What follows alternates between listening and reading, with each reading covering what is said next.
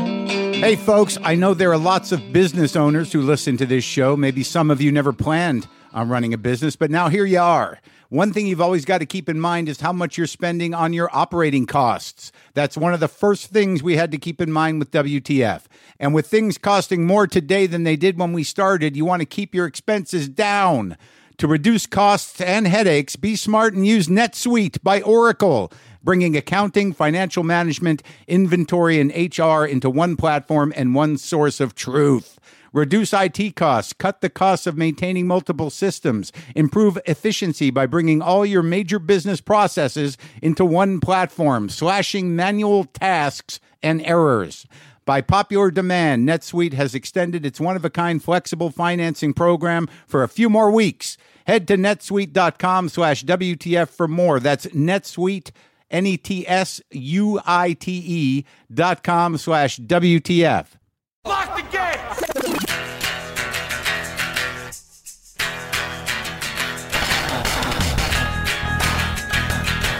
All right, let's do this. How are you, what the fuckers, what the fuck buddies, what the fucksters, what what is happening?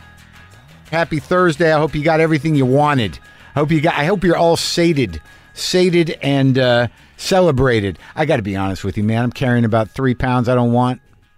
Is that wrong to say? Right out of the gate? What the fuck is wrong with you? Why can't you eat four pieces of Trace Leches cake and a piece of olive oil cake or three and some cobbler? with vanilla ice cream in six minutes. Why can't you do all that? There, I, sh- I should have won something at that party. There should have been an award given when someone said, "Did we didn't even put the icing on that cake yet? Who ate all that?" Uh, me. I thought it was done. It was not supposed to. It's just not. Oh, it's got. You're gonna put icing on it. I'll I'll try it with the icing then. Yeah, I was that guy. I was the guy who showed up early when the caterers were still putting out food at the at a at friends of mine houses, their house. They had a, a catered event. Uh, my buddy Al Madrigal and his uh, wife Kristen do this every year, and I always show up at if it's a party supposed to start at six. I'm there about six o two. I made an olive oil cake. What did you make? Did you make anything? I made two olive oil cakes. Here's what happened, you guys. Let me let's before we really delve into my eating disorder on this holiday. Why don't we talk uh, frankly about uh, who's on the show? Brittany Howard is on the show today. You may know her as the guitarist and singer of Alabama Shakes. Uh, she released her first solo album in September called uh, Jamie, which is great. It, so is the Alabama Shakes Records. Great. She's an amazing talent, as us older host types say. This woman is a, one of the great talents coming up. She'll be here in a little while. But getting back to the cakes, see now what's happened is I remember it from back in the day, like I'm saying this to people who might have been there before. You guys remember when the Madrigals used to cook their own food? And now they got caterers doing it. You remember back when the Madrigals did their own food cooking? Kristen's a great cook. She made the Yule log. I'm giving you too much information. I don't know if she wants this much attention or if Al does. Al's a great actor and comic, been a friend of mine for years. We don't talk as much as we should, but when we do talk, we always enjoy it. Maybe we should just leave it at that. Why push it? Once, twice a year? How much do you need from a person? So here's what happened to me. As some of you know, I was in uh, I was in Atlanta shooting some uh, footage for a movie, and I've got this ridiculous beard going. And uh, Lynn just told me that my my head looks good long, my face looks good long. That can't be true. I have an enormous head. I think she's being generous, and now I have this long beard, so it makes my face look longer, and I must look like some. I I must look like a strange, some kind of like weird. Like, is that guy half human, half head? That's what that is. Giant head. So, anyways, I ate a bunch of cake. I ate a bunch of cake in Atlanta because it was left over on the set, and I ate it compulsively and quickly. And it got me, it got me, got my, my, got my Sugar Jones going again, right? So I'm flying back from Atlanta, and then I'm on the plane, and I'm like, oh fuck yeah, man! I forgot I downloaded this New York Times recipe app, the New York Times cooking business. So I'm on the plane, and I'm like, I, I haven't been using that enough. Let's take a look at what's going on. Maybe some holiday ideas. Ooh, cakes. When was the last time I made a cake?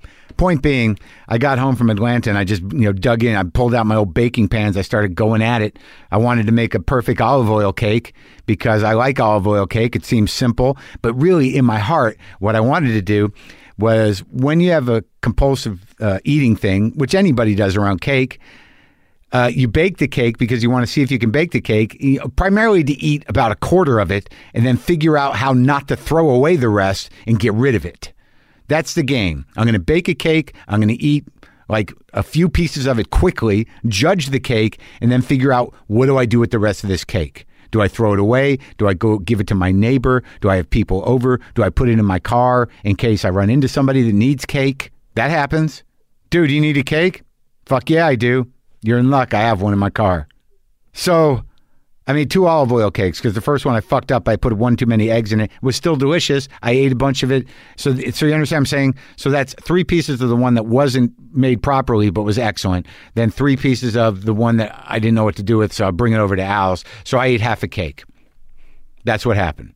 And I got over to Al's early, showed I sliced the cake. I took it out. I didn't take it, bring it as a cake. I brought it as slices of cake. And I and I did, you know, w- as people walked in and they were looking at things, they were, ev- if they just looked towards where my cake was, I'm like, I doubt that's an olive oil cake. You like that? I made that one. Mm-hmm. Yep. And there's like all this beautiful food everywhere. Whole plates of like cold cuts and cold cuts. There's not what do you call that now? Charcuterie? How about, how about a, a platter of cold cuts? Nope. It was charcuterie, which is expensive cold cuts that aren't really cut for sandwiches. Is it with cheese, breeze, Humboldt fog? Is that the one with the blue line in it that won the prizes? I think so. Chunks of cheddar. The point is, I fucking ate everything. I ate cheese like I never eaten cheese before. Waited around for the tacos. People were eating it before it. You know, was it? What am I talking about? People. I did it. I did it. I ate stuff before. The, I'm eating the meat before the tortillas come out with my hands, like I fucking never ate before. I had a good time though. A lot of comics were there. I saw Burr. Burr was there. Casher, Legero, Weinbach, and his two brothers. There were three Weinbachs. Louis Katz was there. Is it, isn't I outing people? Brendan Walsh hadn't seen him in a while. That was fun. Tom Papa, yeah, and then some people I didn't know. There were other comics there too that I feel like I'm missing people. Always nice to to hang out the, with the crew, meet some new people, eat some food. So much Trace Leches cake. Here's what I'm getting at. I'm about three pounds uncomfortable. Not that it fucking matters. I'm sure there's plenty of people that can relate to this. How many of us put on a few pounds over the holidays? Raise them up. See, look at that. Almost everybody. All right. So I got a Christmas story for you. You know how you hear a lot of a lot of you know these stories about people goodwill, you know, like people forgiving debts, people feeding the homeless, you know, nice people going to hospitals and you know bringing presents to um, people with cancer, whatever. I'm going to share my touching Christmas story. It's not it's not too sad. It's only sad no, it's not. Well, depends what your spectrum is for sensitivity on this. But like, if I told you I got a flat tire on Christmas morning, would would would that be sad to you, or just sort of like that's a bummer? I would hope that would be more the response, not like oh my god, that's terrible, Mark. I got a flat at Al Madrigal's house. Like I got a flat two days ago, and I went and I and, and, and it was a slow leak. I didn't know how bad it was going to leak, and I drove my my car to Al's house for the party, knowing that it might run out of air by the end of the party, which it did. And uh, then I had to change the tire, but there was a bunch of people there, and I, it's amazing how stubborn I. There were two teenage boys there with their dad and some other guests who but I'm changing the tire I'm fucking loosening uh, I'm loosening the lug nut, nuts on my own I know how to change a tire I'm not fucking incapacitated I'm not some old guy and all of a sudden I'm surrounded by like boys and men who are just hijacking the process and I'm like "Duh, I got this and Al's like, "Why don't you let the, them do it?" I'm like, "What am I? What am? What am I? Seventy? What am I incapable?" So I had to like just surrender that and and let them do it. These were friends of Al's, and I asked him how much I should tip him, and he said, "You don't tip people who are just helping you change a tire, and they're guests of mine. They're my friends. They're not. We didn't call them." So, anyways, I drove it home. The next morning, I immediately got a patch, and then like all of a sudden, it's leaking like fuck again, and I don't know what to do. And the and on Christmas morning, it's flat. So I'm like, fuck it. I'm finally I get to change my own tire without interference. I can be- I just do the manly thing, prove to myself and to others that I can change a tire yeah, probably in about 10 minutes. So I'm going at it in my driveway. I got my dumb little jack that comes with the car, got the tire. I loosened the lug nuts, which took all my body, body weight almost. And I'm about to change the tire. Then the dude across the street, who I don't really know, who I talked to, I've made assumptions about. He's definitely a car guy. He's got an old truck. He's got a Corvette. He drives a motorcycle. He's, he lives in the house across from me. I made assumptions about him, like he's one of those hot rod dudes, like you know, kind of like a dude, dude, alpha, you know, dude, fucking car guy, guy. Which I, you know, I got no beef with that. My buddy Dean's one of those guys, but I just never, I, I never thought that we'd, you know, whatever. I never thought we'd cross paths or that we'd become friends. I, I met him, and but it always seemed like, I'll tell you what it seemed like: me projecting a personality onto a person and then reacting to that personality as if he's that person, that guy. So I'm in the middle of uh, doing my own manly thing with my tire, and he comes walking over. He's like, "What's up?" And I'm like, I uh, got a flat. I'm going to put the spare on. He's like, Do you want me to bring my jack? The good kind? You know, the car guy jack? The kind that's like, you know, I don't remember what you call them, but you know, the kind they have at tire places. I'm like, I got it. He's like, No, you don't. Those are, that, that jack says, Those are terrible. But leave it up. I'll go get my jack and we'll just knock it out. And I'm like, All right. Okay. Car guy. So he goes and gets his jack, and then all of a sudden, I'm I'm not doing it. I'm not. I got you know, I was going at it with my jack, with the little jack, r- rising to the occasion, overcoming obstacles. But now uh, Troy, the car guy, has got my car up. He's got his lug nut thing. He's fucking taking it off. He says he's got he's got a patch thing kit at his house. He's got a compressor. You know, we're we're and he was watching a movie. He comes out.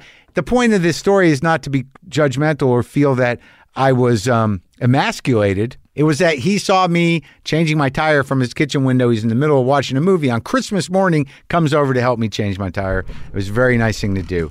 And we found out there was a second nail in the tire. And that's the deeper message here, I think, is that, um, you know, sometimes you get a flat and you get it fixed only to find that your tire had two nails in it. What's that about? I don't know, but it sounds like one of those analogies to me. Sometimes you think you got one nail in you and you got two, so you're still leaking. That's what that means. Put that in the Buddha book. Hey, why am I still leaking? Not your day, man. Got a second nail in you. Two fucking nails in the same fucking tire in the same period of time, different sized nails. Anyway, that was the Christmas story that my neighbor came and helped me change my tire on Christmas morning, and I appreciate that. I'm very excited to talk to uh, my guest, Brittany. I was very excited to talk to her. Brittany Howard's an amazing singer and songwriter and guitar player too, and I just was always sort of like, what is up with that person? And I got an opportunity to to find out a little. So this is me talking to Brittany, who is lead singer and guitarist of Alabama Shakes, also her first solo album, Jamie, uh, was released in September. It's very good. They're all good. She's nominated for two Grammys Best Rock Song and Best Rock Performance for History Repeats, is the name of the tune. And uh, this is uh, me and her talking when she came over that time. Sometimes I wish I paid more attention in school, or in some cases, any attention at all. There are probably a lot of things I could have gotten more out of, like literature, and now it's probably not in the cards to go back to school and study the classics. But luckily for us, there's a new podcast called The Foxed Page that dives deep into the best books of all time. This is basically like the best possible college English class, but more relaxed and fun. No pressure of grades or needing to prepare something to say in class. It's only the books you want to read and know about, presented by best-selling author Kimberly Ford. Everything from Cormac McCarthy to Madame Bovary, from classics like Frankenstein to modern hits like Lessons in Chemistry.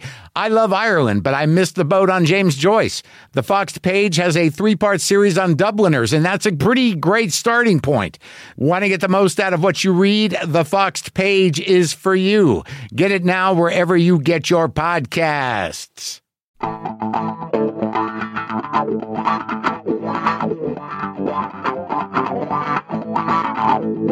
You play SGs?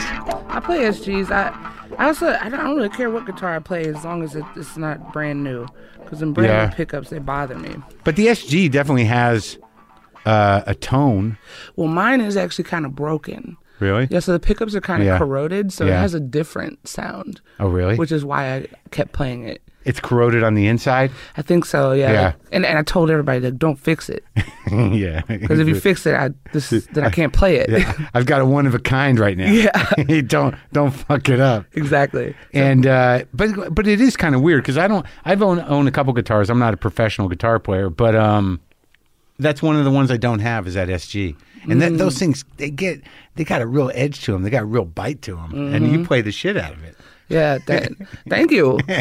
Yeah. I I guess I I do what it's created for. Yeah. Um. It it can it can get hot when Yeah. I need it to get hot, and then Yeah. it can mellow out too. so- Right. It can. Right. yeah. Yeah. And it's not too heavy. No, that's the thing. I can't Yeah. play a Les Paul. Too heavy. It then kills my shoulder. It does. We Right. have- yeah, it's, yeah, I don't know. I can't. I can't fly away with that thing. Yeah. You know who else said that? You know, uh, for the exact the reason he plays SGs is Angus Young from ACDC. Uh-huh. Yeah, it's hard to move around with a Les Paul. You got to work out. They're they're heavy. Yeah, So when did you start like the play, playing guitar? I first started playing guitar when I was 11 years old. That's about when I started. Mm. And what uh, and did you want to, or, or did your mom make you, or No, I really wanted to. Yeah. I saw a band play for the first time when I was 11, and that same instant, I was like, "This is what I want to do for the rest of my life." that's it? just watch it. It was just a band like from our school Yeah. playing at this in the old school gym. Yeah. on stage. Yeah. you know, they, they probably Yeah. weren't even that good, but I remember it being like them being gods. Really? Were they like a high school band? Or? Yeah, it was just kids like four years older than me. you don't you don't remember what they were playing or anything. You just remember it was cool. I just remember their band name was Stoned Phillips. Stone Phillips. Yeah, if there's anyone from Stone Phillips listening, reach out. yes. And wh- where'd you grow up? I grew up in uh, North Alabama, a town called Athens, Alabama. North Arrow. I have no sense of that. Mm. I Uh, have it's, no just, it's just right up top. But what was the scene there? I mean, I've heard of Athens, Georgia. I never heard of Athens, Alabama. How'd you end up there? Are your folks from there? Yeah, I mean, on both sides of my family, we- we've been there for generations. Oh, really? Yeah, just the same area for like, you know, 200 years. Wow. Yeah, it's pretty crazy. Do, do you know about it? Do you know about the, the history of your family? Uh, not much, just No? a little bit, you know, not not not too too too much. I always ask my dad too, like, Dad, tell me about you know where we're Yeah. from and what it's what it's about. Yeah. And he just, you know, he told me one story that um, my great great grandfather actually owned a lot of land, which was very unusual for a black man back then. Oh, yeah. where we're from. So I thought that was pretty cool. I mean, I owned a lot of acres, like I mean, hundred plus acres. Really? Yeah, In but- Alabama. hmm of Alabama, and and that's that's the coolest kind of fact I have. Really, we don't really focus so much on the past. No, Yeah, it's not. It's not of interest necessarily. Or well, it's just where you going. yeah, yeah. Where you're going's better. Yeah, Yeah, than where where where everything have I came come from? Yeah, yeah, yeah. Hmm. You yeah. sort of cover that on the new record a little bit, don't you? Kind of spinning out, like getting out of the past and repeating yourself and acknowledging where you are and how you're going to move forward. yeah, you know, it's not a new train of thought by any means. no, Mm. but but it- it's one of those ones when you're up against it, you know, getting lost in nostalgia or what could have been. Mm-hmm. It it it is something the brain will do if you let it. Mm-hmm. Right. Yeah, I mean that's our base nature is to stay where it's comfortable. Hmm. You know, we're just human beings, and we're still related to the cavemen, and that's still part of our brain. Yeah. And we want to stay where it's comfortable. But Yeah. then, for me, it's so much more exciting to just keep moving forward and keep moving ahead. And you have know, you always been like that? yeah, yeah, Yeah. I actually have to practice too, like being still, and being present. Uh-huh. Yeah. Because I'm always flying. Like I just want to go do the next thing and see how that feels. And I'm I'm just a person that really craves like experiences and Yeah. Oh, really? yeah. No fear. No, I have fear, but also it's like I'm gonna die too, like eventually. So just let's let's do something. yeah. Let's do something while we're here. Right. Yeah, something good, hopefully. Yeah, hopefully. yes. So, what what kind of uh, what was your family? What was uh, how many are there of you? There's me, Yeah. and there's my mom and my dad, Yeah. and that's it. Yeah. When I was younger, I had a sister Yeah. who passed away from a really rare form of cancer. Yeah. Yeah.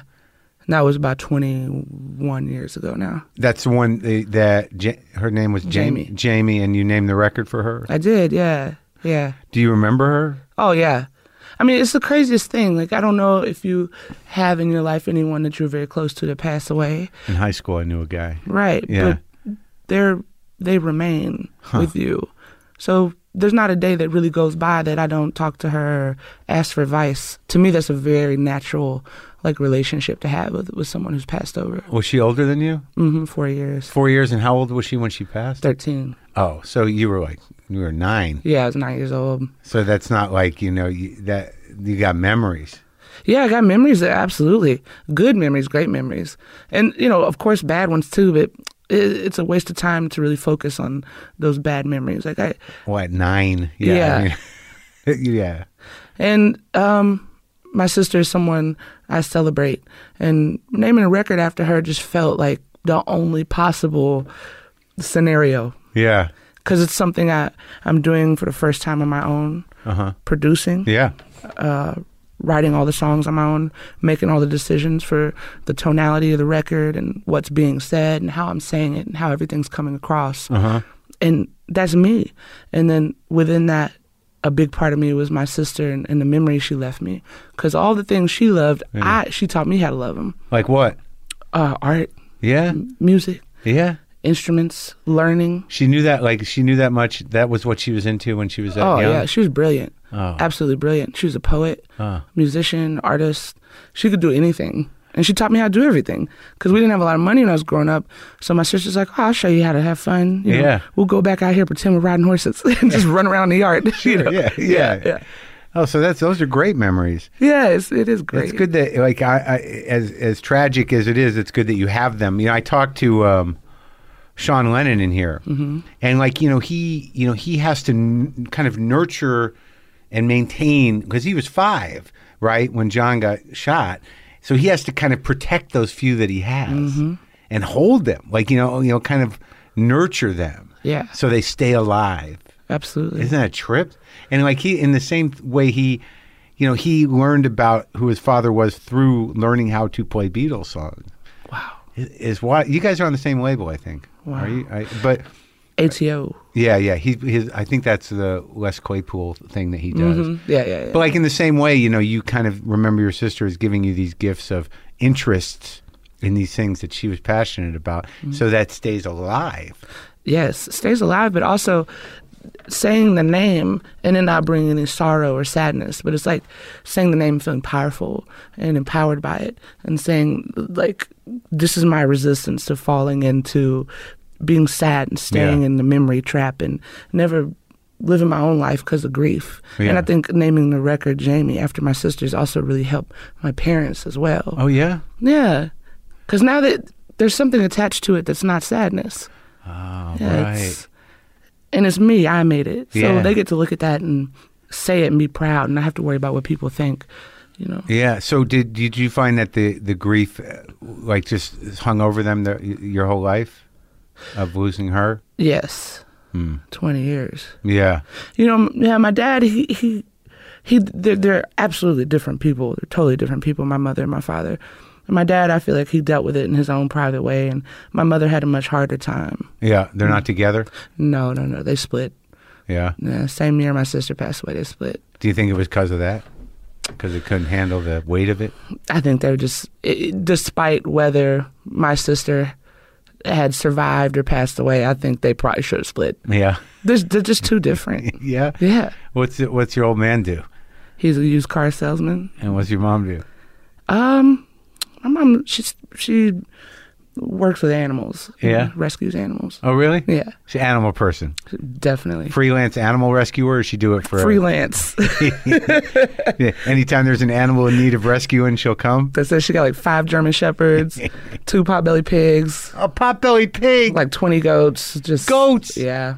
Did yeah. she milk them? Uh, no, thank Ah, God. Her goat, her goat. She needs to get some more goats in the breeding population because they're coming out weird now. They are. Yeah, some some of them got three nipples, some of them ain't got no nipples. Does she live on a farm? I hope. Or? Yeah, they got like a farm Okay. situation. It's not an apartment. or- No. Or, or a house. it's just going crammed with goats. Yeah, she needs to be on Animal Planet Oh, that sounds funny. if that was the case. So, like in the spirit, like well, that, well, that's interesting because like I've talked to, I've had Blake Mills in here. I know Blake, Mm-hmm. you know, kind of like I talked to him because uh, you know he's kind of an amazing guitar player, but he did such an amazing job, you know, producing uh, sound and color. Your record, right? Mm-hmm. You work with that guy, and then the, I don't like the the first record. Who did your first record? Uh, produced it. Boys Uh, and we- Girls. we did. You just did it. Yeah. Which sounded great. Yeah, we did. We were really young too. Like now that I think about it, that was a very long time ago. It was right. 2012, 11, 12. Yeah. Yeah, yeah. It's crazy. Yeah. I mean, and, and so when does it start to like? You start playing at eleven, which I imagine, in in in the shadow of losing your sister, had to bring some relief too, right? The guitar. Yeah, I just um me growing up as a child, there was a lot of grief and sadness. So I think having my own power over Yeah. my own world through creation. Yeah. That was my bright spot. And So Yeah. I would just go in my room and taught myself how to play. Y- Yeah, uh, from chord charts or what? I just listened. Just Really? Figure that shit out. no guitar lessons, No, no, no, no. Nope. and you're just on like a borrowed acoustic. Well, it was my sister's guitar. She she had a guitar from Ah. like Make a Wish Foundation, I think it was. It was like one of these old J.C. Penney Les Paul knockoffs. Oh, yeah. To this day, I won't play a Les Paul. So it's a, so it's uh, it was electric. You started with. It was electric. I didn't have an amp for the longest time, so I just I mean I was just I just wanted to play, and I made it happen. And were you just were you learning songs? Yeah, you know I started off with the songs I could figure out like Green Day. Uh, Green Day's your first ones. yeah. I learned how to play Longview on somebody's bass because I didn't have, you know, like I, I had smashed that guitar because my mom, she, this is a terrible story, but I smashed my sister's guitar because my mom was, it was so precious to my mother. And I don't think my mother was understanding that, like, I am playing the guitar. I know it belongs to my sister, but this is now my guitar. So I went and smashed it. Really? To teach your mom a lesson? oh god it was a horrible thing to do but i was just frustrated i was just so frustrated and and uh, i smashed it and i was like now I'll, I'll have to get a new one Interesting. So like, it, it- but it's a, you were how old were you when you did that? I was like I was 13? 11 12. 11? yeah i was a kid So was it? you- Do you think it was because your frustration because like your your mom wasn't quite seeing who you were because she was so consumed with losing her other daughter? i think that was exactly it and i don't think at the time when i was a kid i even had the like comprehension of why i was actually doing it i, Yeah. I was just angry well yeah. I smashed it Well, because like it's just sort of like i it's that thing. It, it's also the thing that you're talking about not doing, which is essentially Mm. Yeah. living in the past. yeah i think that's why um that yeah never thought about it mark look Yeah. at this Yeah, I mean, right? yeah I mean, that could it could that could be that moment. Yeah, I think you're right. Wow. I think- think it might all stem from from just the, the hanging on to the, The past. the- to the to the sort of like to to the the, the grief Yeah. Mm-hmm. of of losing a daughter, losing a sister, and that that moment where you fought back at it was essentially a strangely musical moment. In a way, you trashed your first guitar to get out of the past and to to own yourself from your mother's, you know, to free yourself from your mother's, uh, you know, uh, or from the world we were living in. Yeah. It was just that it was just that world. And um, you know, what world was that? oh just, you know, the blinds are shut, it's dark in the house, that kind of world. Oh yeah, Yeah, and you know, I didn't even get a new guitar for the longest time. When I smashed it was kinda ironic. I smashed that guitar, it was literally the only guitar I ever had. and so you were without a guitar. Yeah, I had to borrow one from Alabama Shakes guitar player Heath. I borrowed his SG because he just had an extra guitar, and that's that's You're a guitar player. yeah. I borrowed a guitar from him. You knew him when you were a kid. um, no, I when I smashed that guitar up, Yeah. I think uh, only thing I had left was like my music teacher let me borrow an acoustic guitar. There you go. So that's all I had. So you had a music teacher. Oh well, like band, like marching band. Oh. yeah. So You were- yeah, of course I was in marching band. Wait, wait, what, what instrument did you play in marching band? I played the bass drum, Oh yeah, marching bass drum. so you were a kind of a nerd kid. Yeah. Yeah. you know, I was like that. And uh, yeah, I played percussion and um, Was that your first instrument, the drums? yeah, drums. basically? Yeah, yeah, cuz drums are free. Right. You can drum anywhere using just your hands. Right. You got rhythm. Yeah, me and my cousins, we first started like making money when we were real small. We would play uh, harmonica and buckets. And we would just go to people's doors, knock on the door, and just get to it, Yeah, and then be like, "Give us a dollar." really? yeah, it was terrible. Was it? Can you, but- can but you were imagine yeah, some little kids going up and going, "Woo!" That it, it didn't sound good. You don't think? was horrible. Couldn't play harmonica. I could just breathe. You know, so it, How was the worked. drumming with your cousins? It was probably pretty good. Yeah. yeah, it was just automatic. So wh- who were the people you were listening to? Because like when I listen to the records, all of them, like there just seems to be, and it's weird. Be- and congratulations, like you- you got a Grammy a Grammy no- a nomination for this record I for got your two- solo record. two of 'em. Oh yeah, Yeah, two Which which nominations. for w- ones for the best rock performance. Yeah, best rock performance. Yeah. I think it was really interesting. that I was nominated for rock performance. I Well, that's what I was going to ask you. Yeah. There's like there's like, and you've been nominated for like, and then the, the last record won for what alt rock album. yeah, Oh. it, it is a hard thing to classify though. I think what I do, I don't think it's obvious. I got nominated for best rock performance Yeah. and best rock song. Oh, which one? History repeats. Oh, great. Yeah. Well, I mean, it's sort of, I, I guess, but that doesn't bother you. I mean, obviously, being beyond categorization is something exciting, but this fact that, like, you know, is it Americana? Is it rock? Is it soul? Is it what? Alternative seems to be a cop out to me on some level. Because, like, if I listen, but I'm also a little saturated in, in a very specific era of music, you sound like a soul singer. Do you feel like a soul singer? I sing for my soul. Right? Yeah. But I mean, in terms of stylistically, Stylistically, I can. I can also sound like a lot of things. Yeah, well, I know. I, I listened to uh, to Thunder Bitch. Yeah. which is big. That it, it reminds me like the New York Dolls. Yeah, or, it's- or the Ramones, or the ne- the like early, first wave New York punk. That's literally like one of my favorite projects I've ever done, just because it's so free, so freeing. Straight up, Yeah.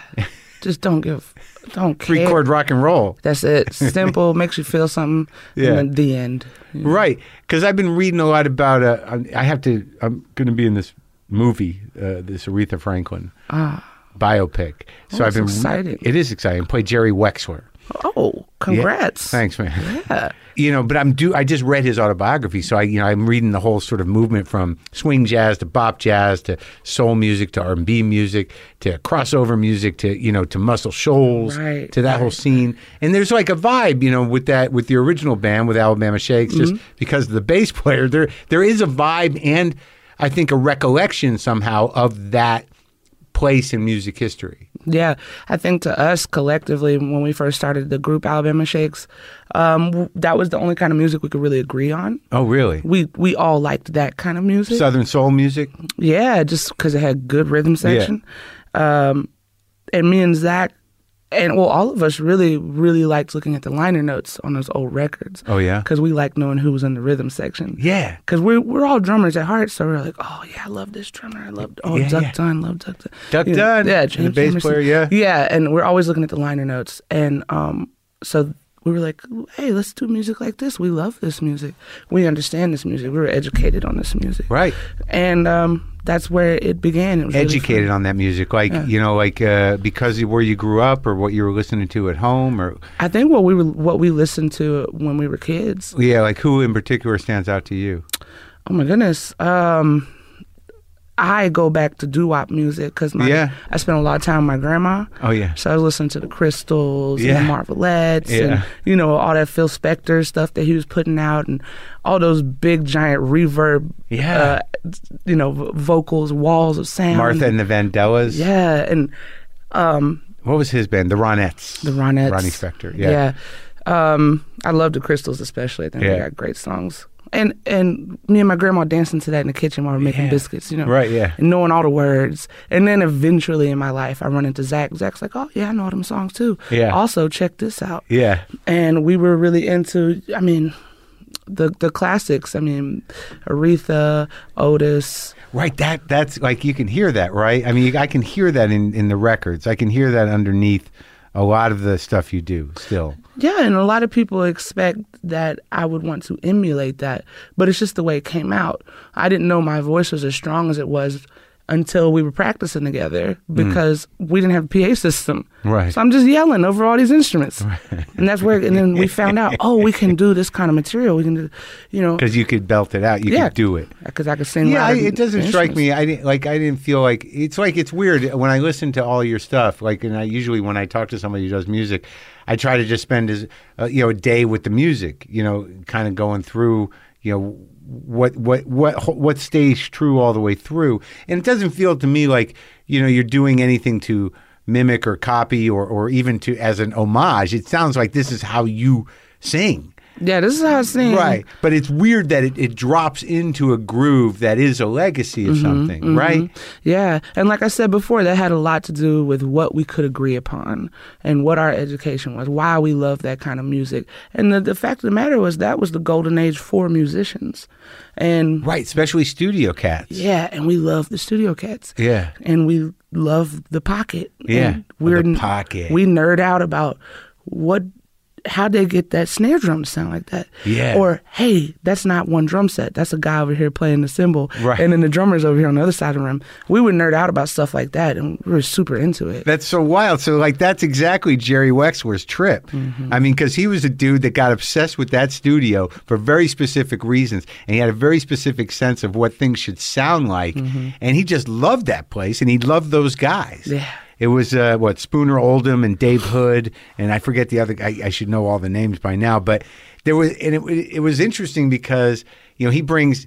I guess he started with down there was with Wilson Pickett, Mm-hmm. and then he brought Aretha down there, and these are all white dudes that Mm-hmm. were doing this, and there was this sort of weird moment where like this is these are the guys, Yeah. and they could do it. And then I what what really th- struck me was that Wexler used them for Atlantic sessions all around. Like they- they're all over the place. Those guys. It gives me a respect for them. Yeah, and that's that's what we held to the highest standard was how good is your rhythm section and where do you place the other two guitars being me and he fogged other guitar player. And what do you mean Fogged. place them? Like in the Where studio? do, what's our purpose? No, what Oh. what's our purpose around the rhythm section? oh, interesting. yeah. So th- where'd you find your guys? Like the uh, like when did you wh- when would you when did you start first playing with people in high school? Uh, no, I, I think I was in my first band when I was either twelve or thirteen. Uh huh. I, I wanted that was my number one goal was to be in a band. Because of the guys you saw Yeah, in the gym. I was like, that's pos- that's the coolest possible thing Yeah, yeah. that I could do. Right. And I was so de- even now when I think back on how determined and driven I was, Yeah. I'm just like, how and where is that, or has it transformed? And I still got it, but it just feels different. Yeah. I don't know. Maybe it's just because I was a little kid, but I was breathing music. And you were in your band at twelve. You ever had a band? yeah, we were called Kerosene Swim Team. Kerosene swim team. Yeah, it's a terrible band. Yeah. Yeah, we but- were 12. yeah, but we loved it. How- who were- what were the instruments in that band?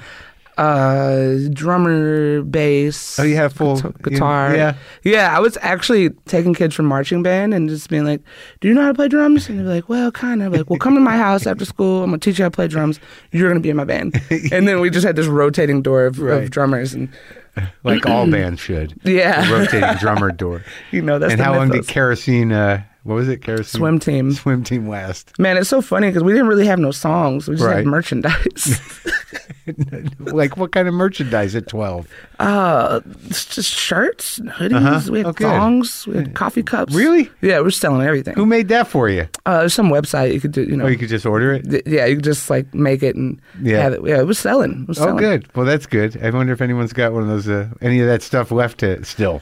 Ugh.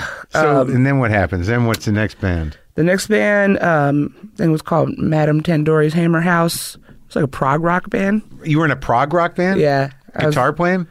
uh, I yeah, I played guitar in that band. Yeah, Prog guitar player. there was like eight of us in that band. We had like a trumpet player, really experimental stuff. And it was funny. We won a talent. Well, we didn't win the talent show. We got People's Choice the talent Yeah. show. And there was this, there was this one kid's drunk dad, and he was just like, "Woo!" He's like, "Man, I love that. It's like Rush." Rush. You got the prog rock guy. Yeah, so we got that dude's dad, and um, w- and then after that, uh, we s- I just did my own thing. Yeah. didn't have a band for a while. Just played, wrote music. Did And you then- play out at that time on your own? No, you were no, just no. singing and writing songs? Yeah, there, you know where I'm from, there really wasn't anywhere to play Hmm. at all. Um, but eventually, I got into high school, and I met Zach, bass player. Yeah. Still play with him to this day. Yeah, you guys seem tight. Yeah, that's my brother. Yeah. Yeah, we we both have like a really uh, mutual respect for each other. And Yeah. just kind of getting it. So we, we Yeah, because Mm. just- he's on the new record. Yeah, oh yeah. I play with him, I tour with him, and and uh, you know he's also my best friend, Yeah. Um, because he's playing with some heavies on this record. Mm. Mm-hmm. and he fits right in. That's great. Yeah, talented dude, and also the funniest dude I've ever met in my entire life. Yeah. The dude, God, he's so quick, Yeah. cracks me up.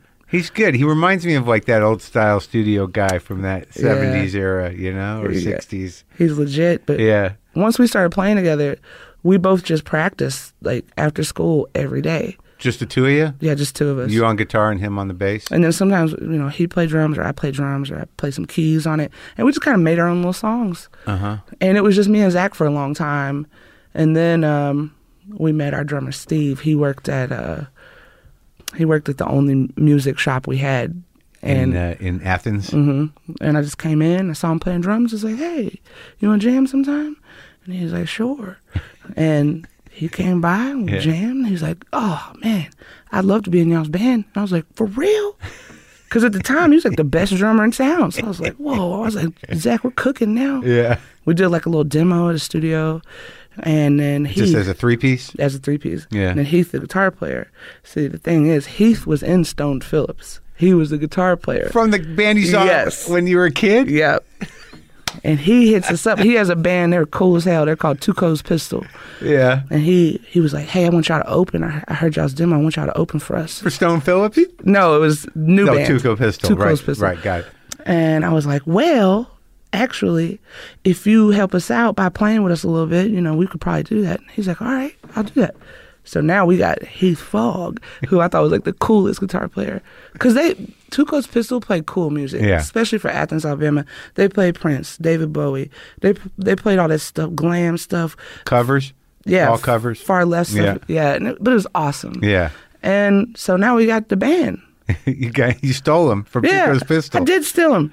You know, and and we opened up the show and we had like 30 minutes worth of covers. We had like three original songs and um, first time I ever sang in front of anybody is a bar. It's called the Brick Deli. It's in Decatur, Alabama. And you know they sell sandwiches, they sell beer, Yeah. and they got a little stage in the corner. And you did it? So I was so nervous. And somebody else had played. They Yeah. left. And so here we come walking on stage, and everybody's looking at us like crazy because Yeah. we look so different from each other. Does does uh, Zach have the beard and stuff already? I think he had a mustache at that time, Uh-huh. like one of them curly ones, Yeah. and a golfer cap. Yeah. So he's going up there. Yeah. And then here's this big, tall black woman going up there. Yeah. And then here's Heath, who looks like a nice guy. Yeah. And then there's Steve in the back with a Celtics jersey on at Yeah. the drum set. And people were looking at us like, what is this about to sound like? And we started set with a James Brown cover, and we just hit him like that. And people just What? sat up in their seat. What the? Yeah. 30 minutes flew by. I don't even remember it. But you killed, huh? Oh, people were standing up and clapping. And I was like, I can't believe it. They like it. And then the best part, Mark, Yeah. at the end of the night, I walk off the stage and they hand me some money. It was $200. yeah. And I was like, what's this for? And I was like, do I split this? They're like, no, that's for you. And I was like, what? I can pay my utility bill with this. what about the rest of the guys? Everybody got paid. Oh, Everybody yeah. got paid $200. Really? Yeah, which is like crazy. That is crazy. That's Yeah. great. I mean, that was like probably the only time we ever got paid that good, you know, during that time period. But hey, That's what's nice. And it's a good way to sort of give you incentive, right? well, it was supposed to be a one-off, Mark. We Right. weren't, we weren't going to stay a band. It was just supposed to be like a, a thing. But what, well, so what was that conversation? I mean, what was like uh, like Heath? What did he? How did that kind of evolve? Because like now that you mention why you liked him and and that second band, Tuco's Pistol, is like there is some, s- especially on you know the second record, you can hear that type of rock music moving through some of those songs. You know, there's there's is, there's almost a sort of a, a Bowie-ish kind. I can't remember which song I'm thinking Dunes. of. Yeah, Dunes. Yeah.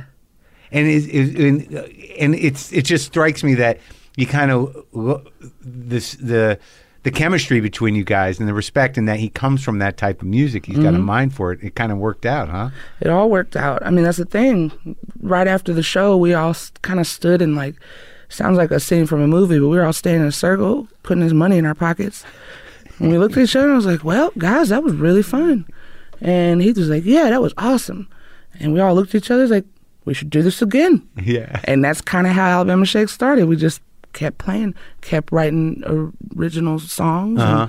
and, and that was that. And we just word of mouth, like we played with other bands, and we actually got shows. We would drive all the way five hours to play one show, get paid hundred dollars yeah for all of us, and then Right. you know we And just that- did it because we were making music. that's real band shit Yeah, that's, that's real shit. yeah and what now how long did you do you did you continue to play a few covers Yeah, we always play covers just because it's fun. You know, we play some Zeppelin. I really, I really like Led Zeppelin a lot. I, I really like that kind of music. a yeah whole which lot. which tunes which Zep tunes How many more times? yeah Uh, we play some uh, Live and Love and Made, yeah um, uh, Lemon Song, yeah the the Crunch. yeah Is that what it's called? The grunge, the Grunge. crunge, The yeah, grunge, yeah, yeah. the crunge, yeah. But Yeah, you but- like the Zeppelin, I love Zeppelin. Yeah. I also play ACDC, Let There Be Rock. yeah. And I played that whole solo. You did Oh, I made myself stay up and learn the whole thing. Angus's Wicks. Yeah, because I was like, if they see a tall black woman playing this solo, they're going to call us back. So I was like, I got to learn it. I got to learn it. And I stayed up and I learned all of it till my fingers hurt so bad. But it made me a better guitar player. And You played Let There Be Rock. hell yeah, I did. What Yep. We, we in the played. beginning? in the beginning. Yeah. Also, um, we played uh, Fairies Wear Boots, Black Sabbath. But so we're doing those like kind of, you know, have, you know, Yeah, classic rock songs. hard rock. Yeah. Yeah. And then also we were doing James Brown. We were doing Loretta Lynn. Yeah, And we were taking those songs and kind of making them how we can make it. Yeah. You know? It's kind of like that garage rock kind of ode to doo-wop though. Like, Sure. You know, like Well, and also like you know, by doing that, you you sort of give yourself this um, interesting musical education, mm-hmm. right? Because like Absolutely. you know, by by integrating all of that stuff into your voices, into your voice, and into the band's voice, then you know it, it all informs the originals, right? Yeah, yeah, exactly. And I learned so much about music just from the other guys. Like Steve would be like, "I really like this song Space Truckin' by was it Deep Purple?" yeah, And I was like, "Come on, let's give it a shot." You know what I mean? yeah, Yeah, and and that, that's that that is what formed. That's what started happening when we were gonna record Boys and Girls. It was just kind of like take a garage rock take on some of that music from back then. That was Yeah. actually a lot more um, produced. Produced, yeah, yeah, Yeah. mainstream big rock sounds. Right. So then, But when it, it- it's weird because I don't like. I don't feel like. Do you feel like that first record's a garage record? It seemed pretty tight to me and kind of like soulful and didn't seem didn't feel like it felt tight. I just well, we played tight, but I just remember how it felt when we were performing the Oh, yeah, shows. right, right, It sure. was very rock and roll. Yeah, yeah, yeah, yeah, yeah. You know, we used to be drinking back then and everything. you Yeah. know. But um, then then there was Sound and Color, and Sound and Color is actually a record that I, I really took a lot of the reins on because we had been touring so hard. The guys kind of took a break. I think um, one of them had some kids. You know, I You think? can't remember. I can't remember. Somebody was having a child. I Yeah. think, and it was just you know I'll just put it this way: everybody deserved a break. Right. We've been working our asses off, touring so much, Touring that record. so hard, and I just kind of forgot to like take a break, and I went straight into. Um, Maybe I took a month off, but went straight into writing material for Sound and Color, and it was just kind of different. Everything was different. What was the thought? What, what what was different about it? Like what changed? You felt like you had pr- more experience, I imagine. You felt like you had uh, some sort of skill set and a following. I think just being curious, Hmm. wanting to make something that I was excited by. Yeah. So what was the approach? What what was like? You know, like how did you know it was different? It was because I was multi-tracking a lot of the songs myself, like doing demos. Hmm. Yeah. And I, but I, the difference was I would have everything fleshed out, Uh, Uh-huh. All the parts. all the parts, and and I would have this song, and then I would just put it away, and then I would do another one, and then I would do Right, another, oh, one. okay. and then I'd be like, this one I want to write a string section on it, and I was just creating in such a different way. I was staying up all hours of the night, just getting Yeah. weird. Yeah. I built like a I built like a spaceship studio setting Yeah. down in my basement.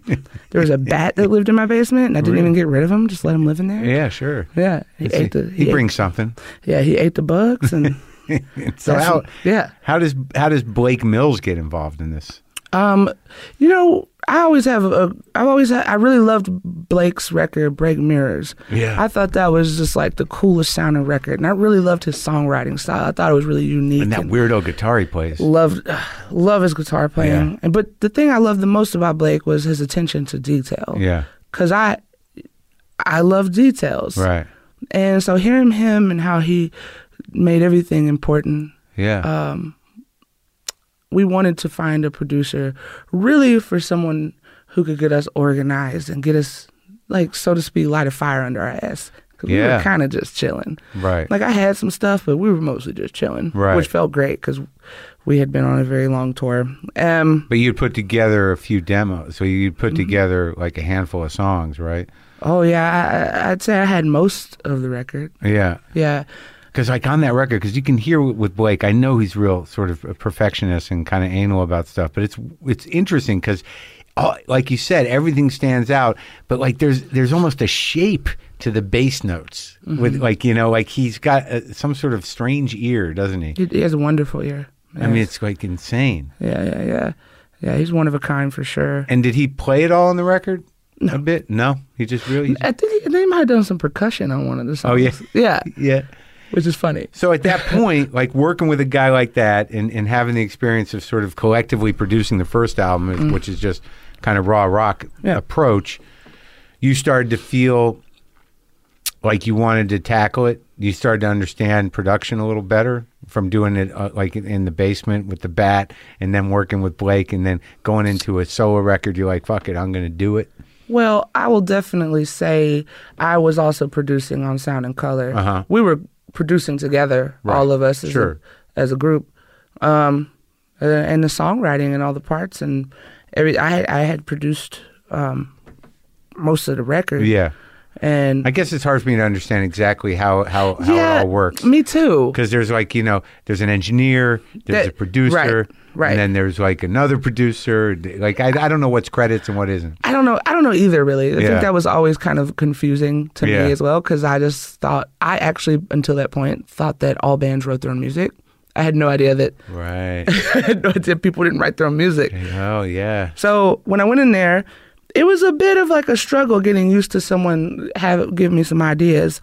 Um, being blake Yeah, Yeah. It, it was just because I'm not used to it. and Sure. just trying to figure that out. Yeah. But then it really developed into just like a really healthy respect of each other's minds, and uh, it turned to be it turned out to be something wonderful and for me, uh, life altering. how long does it take to uh, record a record like that I can't remember. wow Maybe a month. really Maybe. I, yeah, it's kind of hard to remember at this point, but I think a month maybe. now it's, it was life altering for you you just in terms of of where it the attention it brought the band or There was that, but it was also the type of songs we were doing.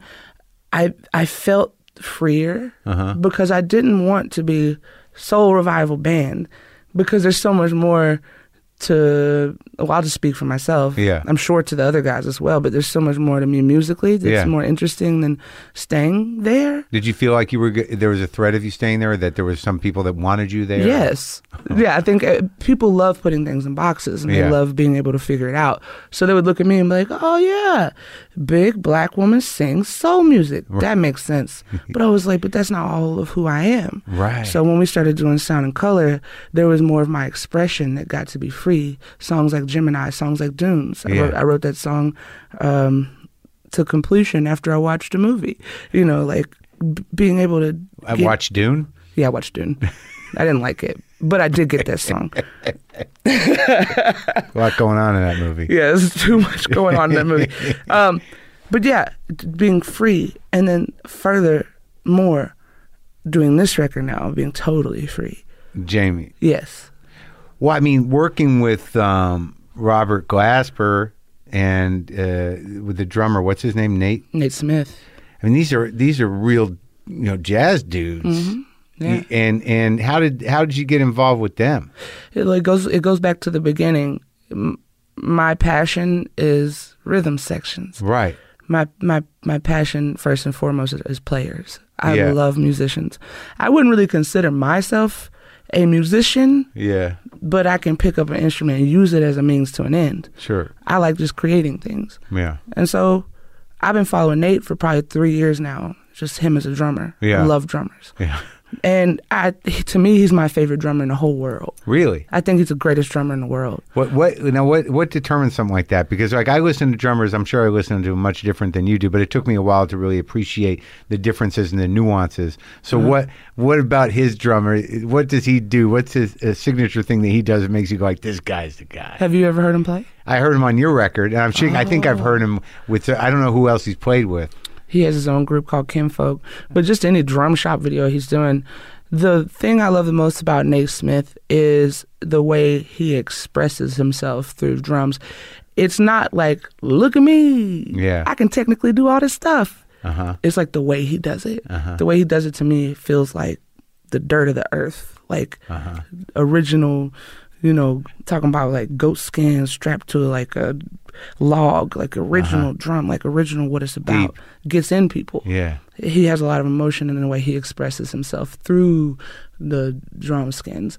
And that's why I relate to Nate Smith and why I wanted him and asked him to be on this record. Wow. And it's the same thing with Robert Glasper. Robert has a very big personality. You should have him on the show, actually. I'd like to. I mean, I you know, like I've been spending a lot of time the last couple of years really kind of trying to get into jazz deeper, Mm-hmm. and that that, that that there's that amazing new movie out about Blue Note Records, you know, Beyond the Notes, and and he's all through it. Mm-hmm. You know, Hmm, Yeah. he's a new Blue Note guy. He's connecting a lot of young people That's right, back to jazz. right. Be through hip hop too. Yeah, exactly. Yeah, Because it, all Crazy. makes sense. It does. It, it's all connected. yeah, And I wanted Rob on it because Rob was doing. A, I, I, first of all, I love his playing. I love his personality. I love who he is. Yeah. he loves what he does. yeah, Uh-huh. And I wanted some of that energy on this record. Uh huh.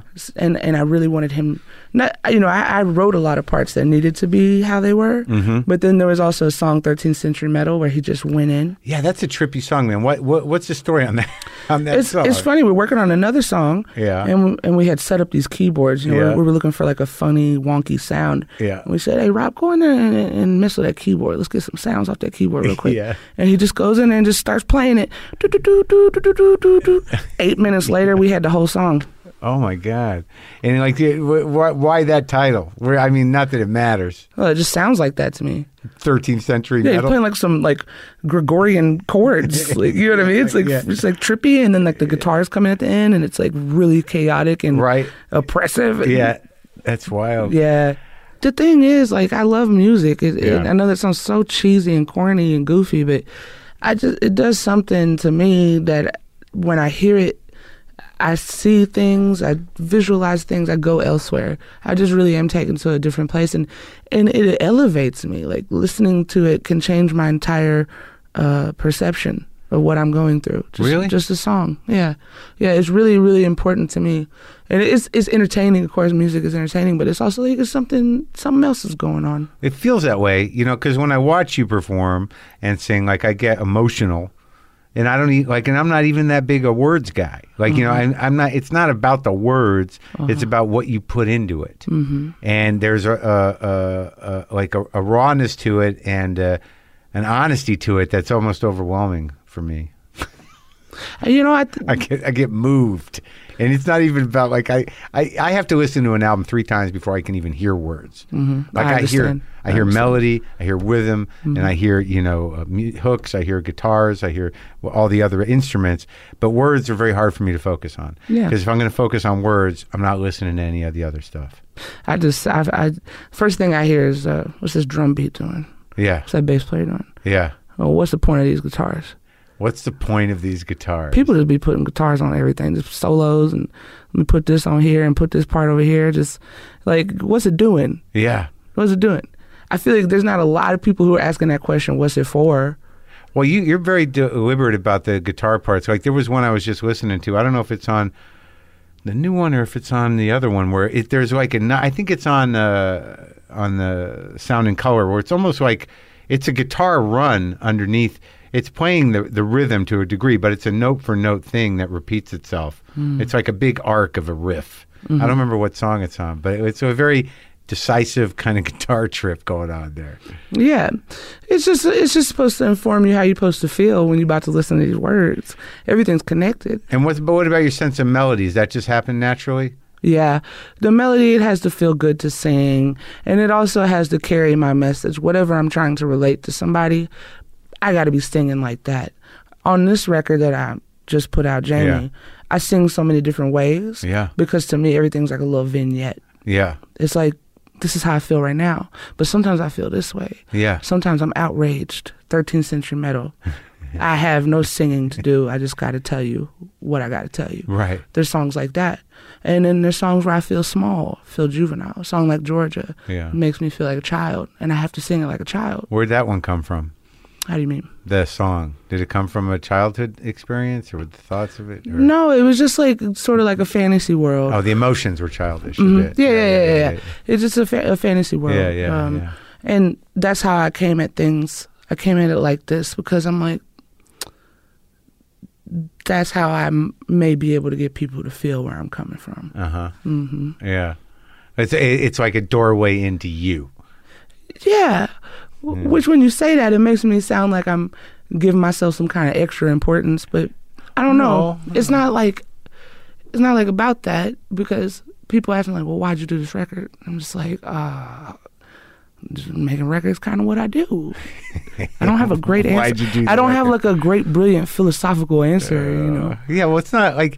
Well, I think like. Well, the- getting back to the child thing, like Yeah. that's interesting you say that because like when you offer that part of yourself up, when you and when you show your your childish emotions, especially if somebody like like me, I think there's the emotional honesty of of showing your childishness emotionally is uh is probably the realest you can be Mm-hmm. in a way, you, you know, because like I know emotionally I'm I'm a fucking child. uh, most of us are. So right so so like i- if there's an opportunity where i can show that without being found out in a way or or actually engaged in an interaction where i'm behaving childishly that there's a real honesty to that it's it's almost uh, it's almost you know heartbreaking and and beautiful if you have that within you to to show it yeah, I feel like it. Ideally, Yeah. if everyone was running around being more like children, in a how do I say this, in a more positive, joyous way, right open way like In a- y- yeah yeah. embracing the yeah Um, well, let's say the world would probably be a lot more fun to be in. that's for sure But it seems like everyone's running away from being a child. They don't want to be a child. They don't want to act childish. They don't want to cry when they need to cry because they're scared. Well, that's one thing, but I think that there's the childishness. Like the one thing I noticed about myself, and I don't know if you, I don't know wh- where your where your anger is, but uh, but if you have childish emotions and you rage like a child, but you're a grown adult, Mm. that's scary. Well, yeah, but now you got to take care of that little kid in you that's angry. I know, But I you're know. grown. I know. Yeah, I know it's crazy, isn't it? Right, you know, because I find myself, I used to, you know, rage out and throw tantrums, and I'm like, you know, if you're five, you know, this is get manageable. by. Right. Yeah. But you know, you're 45, dude. Nah, and dude. It, and it's like toxic. You, you ain't gonna get by with that one. Somebody gonna pull your card one day and beat you down. yeah, yeah, my card got pulled a couple times. But yeah, you know, it, so that, and that's a, that's the kind of work I'll do with my creativity too, is to process that stuff. Yeah, I think that's the same thing as is what I'm doing is processing out loud in Yeah. front of everyone, Right. night after night. Right, but music is magic, so you know you got that. You, Mm-hmm. you know what I mean? Like it's not just talking. There's there's a magic to it. So you know Mm-hmm. you you surround your expression of these emotional truths Mm-hmm. with beautiful sounds, melodies, drums, all that stuff, and it goes in that way. Mm-hmm. If you were just up there talking, going like I'm fucked up, it's like all right, yeah. yeah. Wait, wait, this isn't entertaining. I'm, I don't. I would go to that show. That's as honest as you can get. yeah, I'm fucked up, and here's why. this is it. Thank you for coming.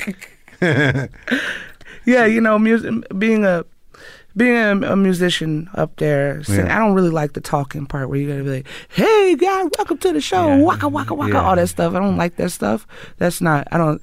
I'm not real good at that. I'm Very actually, few musicians are. I'm actually kind of a bashful person. Uh-huh. Uh, I like to laugh. I like to have fun. Yeah. But I don't like giving group speeches. Yeah. Um, but when you're singing, you have the vibrations and you have all this information. Everything's information. Uh-huh. Yeah. And then I'm also saying what I'm saying to you. And everything gets to resonate to this giant crowd of people who also are having their own feelings and creating this own their own energy within this auditorium or Yeah. theater. And there's a a, a, a, re- a symbiotic thing going on. But it's a crazy feeling. I bet. Yeah. 'Cause You're playing in big houses now, right? Yeah, pretty big. Yeah. Yeah. And you meet a lot of your heroes. I have. I have. Um heroes. Well, because you know you get higher up the rung in show business, all of a sudden you're hanging out with those people where you're like, oh my god, that's Yeah, that person. It's so interesting. Uh, my heroes are people you wouldn't really expect. yeah, like, Like, uh, there's someone named Georgia Ann Muldrow. She's a producer. She makes music herself, and she's someone who really inspires me. yeah. Yeah, her honesty, her childlike nature. She's so open. Where'd you get hip to her? Um, my keyboard player told me about her a few years ago, and once I started listening to her music, I was like, I, w- when I was growing up, I'm not accustomed to seeing female producers. The first female producer I could think of was Missy Elliott. Yeah. And I was, I was hugely inspired that she was doing everything by herself. Yeah. And I'll never forget her saying into the camera, I think it was MTV Cribs. Yeah. She's like, if you want to make real money, you got to write it, produce it, and sing it, and make your own videos. And she's like, that's where it's at. and I was like, oh, okay. Well, I'll do that then. That sunk in. Yeah, and um, so Georgia Ann Muldrow is- Yeah. is, a hero that um, I think goes unsung. Oh, great. Yeah. Yeah. S- So I got to m- be on the road with her Uh-huh. and play with her and watch her do her thing, sing with her, and uh, that's just that's just elevated my mood to a thousand percent. Like, It's great yeah, yeah, yeah. to That's a actually get to hero. work with the people that you respect. It's great. Yeah, and seeing her do her thing, man. And it's like a hero's, like, you know, everybody would expect, like, oh, yeah, you got to meet, uh, I don't know, like uh, Sammy Hagar, or like whatever, someone's he- hero. I don't know. Did you meet Sammy Hagar? No, I just don't, can't Yeah, think no. of any musical heroes. But, Paul McCartney. oh, okay. But Paul, he's a cool guy. Yeah. Like, It's funny too. I right? like the Beatles and stuff. but I didn't grow up on the Beatles Yeah. like a lot of people Yeah. older than me did Yeah. the Beatles to me was like de facto like this is this is uh, music this is hits this is Yeah. what music's supposed to this is like one of those pinnacles that was there and Yeah. I kind of took it for granted in a way because it wasn't new Right. it's like, it was always there It's familiar. It's just there. yeah yeah yeah, It's an so ever I present. kind of took it for granted but Yeah. but then I started listening to Beatles more and I was like wow this is this shit's sick I really like John Lennon Yeah, I liked his of songs course, a yeah. lot and um, then I met Paul McCartney. I didn't know what to expect. Yeah. And he was like the coolest dude to hang out with. I hung out with him one night. He was up later than me. I left club at 2 a.m. He was still there Yeah. till like 4 a.m. just chilling. And then I got to sing with him, and he was just the nicest, most disarming, uh, just cool, chill dude. Yeah. I met him once. I talked. I interviewed him publicly, and yeah, I was sort of surprised. Yeah, yeah, he's Well, fun. you- well, yeah, because you got to figure like that guy's been a public personality since he was like twenty. Yeah, he's made for it too. I mean, yeah, uh, Yeah. but it's like uh, there's and it's his whole life. Yeah. If you're in the Beatles, which one do you think you'd be? I was well, that was weird because I was always a John person, Yeah, okay. you know, and uh, you know because I grew up with them. I, I was I, I'm still not that age, you know, but I you know because they were when I bought those records, I was in high school in the '80s, so that was done. Yeah. but I, I definitely knew the Beatles and I had their records. But uh, for I was I was a John person, and when I when I got the opportunity to to interview Paul, Mm-hmm. there was really part of me was sort of like, oh man, but I'm fucking John guy, you know, like when I'm. What am I going to talk to this other dude for? You know, like I was, I really thought that, like, oh, Paul, all right, I guess I'll do it. But Yeah. it Mm-hmm. Yeah. was amazing. Exactly. It's a fucking Beatle. yeah, exactly. Right, I mean, I when was I'm, like singing with him. oh, it's fun. Yeah. It was, f- it was fun as hell. Yeah. I was nervous because here's the funny story. We were playing um, Get Back. Yeah. There's solo in it, right? Yeah. I was like, I'm about to go out here at Lollapalooza. Like 80,000 people out here.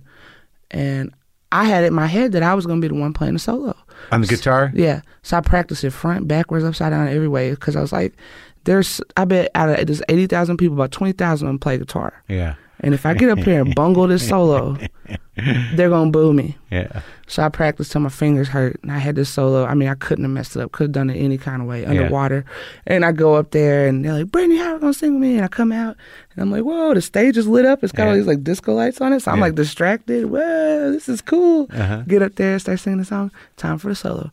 Crank my guitar up, go to play, and I hear somebody else's tone playing my solo. I look over, and the guitar player's got the solo. I'm like, "Hey, man." I got it. Stop. Stop playing that song. I got it. Yeah. We just, you know, we just we just both played it. We the, just both played it. the dual lead. Yeah. Yeah. Because I went yeah. back and down. I had practiced too hard. Funny. Uh, did, did you guys laugh about that? Did you know it happened? I don't even think he noticed. Oh, really? Yeah, yeah, yeah, yeah. That's exciting, man. So you guys played it uh, at that. At, what was that? Lo- Lollapalooza. Lollapalooza. Yeah. Lollapalooza. You played there and the main stage too. Mm-hmm. That's big, right? Yeah, it was, it was- it was really big, really big, really big deal. You know, with Alabama Shakes, we've done a lot of crazy things, a lot of things I never thought I would do, such as moving out of the South or, you know, seeing. Where you living now? I live in Taos, New Mexico now. I grew up in New Mexico, No kidding. Where'd you grow up? Albuquerque. Yeah, I live in Taos. Wow, what the hell's going on in Taos now? I don't know.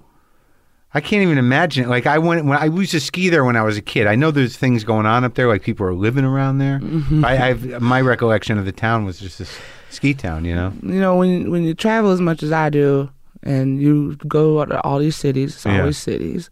You want to go somewhere naturally beautiful. Sure. So that's why I found this beautiful house, like a you know, Yeah, it's not an earthship, it's like an underground Sure. house, and I got a it's underground house. yeah, it's called a berm house. It's just it's just literally just the top's covered with earth. Beautiful Uh-huh. Wow. house, yeah. It's wild. Beautiful view in a mountain. Yeah, Uh, I have elk in my yard like Yeah. daily. Um, oh, it's beautiful. I like to keep it very chill when I'm home. And then when I'm on the road, it's all crazy fireworks, all this stuff, you know. No, Taos is beautiful, and it's just it's like I. It's, it's kind of a hassle to get there, though, isn't it? Don't you? What do you fly into Albuquerque and then drive? Yeah, but I'm moving now. You're moving now. I gotta move, dude. I, c- I can't I can't be doing this my life, which makes me happy, Yeah. my work, and at the end of a tour, taking like the whole day just to get back home. so you're not. You're getting out of Taos.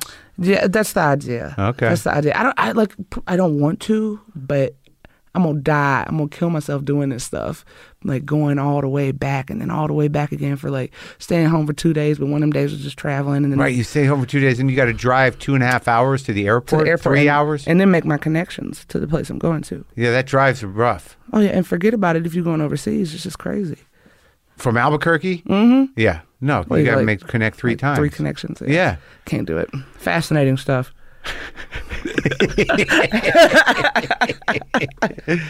So what's going on with? Okay, so you uh, you're touring this record, the solo record now. Mm-hmm. Yeah, uh, just finished up a tour last night in Oakland. How'd that go? It was, it was awesome. It was- Great. It was awesome. And you touring with Robert and Nate? I'm not touring with Robert. Oh, I am touring with Nate. Um, uh huh, I have an eight piece band. uh huh. Everybody's necessary. I got two guitar players, Brad Allen Williams, Alex Shakur. I got two key key players. I got Yeah. Paul Horton. I got Lloyd Buchanan. I got two singers with me, Shanae Johnson, Karita Law. uh-huh. And then I got Nate Smith on the drums and Zach Cocker on bass. Rhythm Zach. section. Yeah, rhythm section. It's solid now. Yeah, yeah. It's solid now. I love my band. I love what I do more than ever. That's great. And and now where is there? f- Like it's a dumb question, but uh, are there any is is there any hard feelings when you do the a project outside of the shakes? Or is it that, are you just moving on? Are you gonna is that done, or you don't think about it like that? Uh, I don't really think about it so much like that. I think of it kind of fluidly. Uh-huh. Like with me, leaving the shakes was really, really hard because by nature, I don't ever want to hurt anyone. Right. And it was a hard decision choosing myself or, or choosing my brothers because Mm-hmm. they are my brothers. Yeah. And it, I didn't know how to do it in a way that wasn't going to hurt someone. Yeah. And I thought, you know, honesty is the best policy. Right. And so I had to speak on it how tired and, and exhausting it was to always be the one uh, working. Mm-hmm. And um, I had just determined that I, I've, s- I've spent so much of my time working, I haven't really enjoyed Yeah. why I work Right. in a long time. Yeah. And so I had to tell him, and we sat down and we talked about it. I mean, we spent half a day just sitting there talking about it, and me just trying to tell them that it's not any anybody's fault. It's not anything anybody did, or it couldn't have been helped. I think it's just the natural way of things. And at first, when I was tell- when I was talking to them about leaving the Shakes, I had no intentions of making a record. Yeah. I just wanted to go on like a road trip. Yeah. I just wanted to go live wherever I wanted to live and just have have my own life without my decisions affecting anyone else. yeah. 'Cause It was very it was very symbiotic being in a band. You know. Yeah. Uh, anything I do, they get asked about, and anything they do, I get you know. Yeah. So I think at the end of it, everyone understood. It was really definitely loving, did it in the most loving, honest way I possibly could. And then I went on that road trip and I looked to new places to live and made my own decisions for myself. That was a big served me. shift. Yeah. Yeah, it was a big shift because I'm not the kind of person that's like, I'm not a selfish person. Yeah. I usually think of myself last Yeah. because that's just how, that's just, you know, Yeah. that's how a lot of women are raised in this country, actually. Yeah. So thinking of myself first was very strange, and I felt kind of guilty about it Yeah. because it makes it sound selfish, but it's not selfish. It's just No. being good to yourself. Sure. And also, like you said, you know, y- this is it. You live once, Yeah, as far as we know, yeah, and y- you know, w- and you want to keep moving forward and experience new things and, and have that kind of freedom and you know only answer to yourself. It's yeah, it's a great choice to make. So that's w- so in the in that here road, we are. on that road trip. That's where I made a decision. Like, well, what am I gonna do? Yeah. I was like, shit, Yeah. I'm not good at anything else. What were you really thinking about doing other things? I mean, Yeah. did you? Were you going to start a farm? yeah, I was gonna be a fly fishing guy. Oh, five. okay. Yeah, yeah. Well, I mean, but there, was there a moment though where you were sort of like, I'm done. I can't do music right now. I got Yeah, yeah, definitely, Oh, wow. definitely. I was just like, oh my god, I'm I'm so tired, and I I never in my life ever want to do it for the wrong reasons, Yeah. which is money. Right. I don't I don't want to do it for money because that's when you, that's when I dilute everything I love, Mm. and the reason I live is to do this. Yeah. So I can't possibly do that. So eventually, somewhere on that road trip, I was like, uh, God, I guess I have to. uh Guess I'm gonna make a record. Yeah. I'm gonna reckon with me. yeah and I, and that's and that's where it got started that's where it all began and like you said now i'm now i'm sitting here before you talking about it Well, it's it's a great record, Thank you. and I'm I'm a big fan. I find you know what you do very uh, i- i- raw and moving and and new and exciting. I like it all. thank you so much And it was Thank great talking to you. you. great talking to you Thanks for i'm a coming. huge fan of the show by the way Oh, I appreciate that. Yeah. Thanks for doing it. yeah of course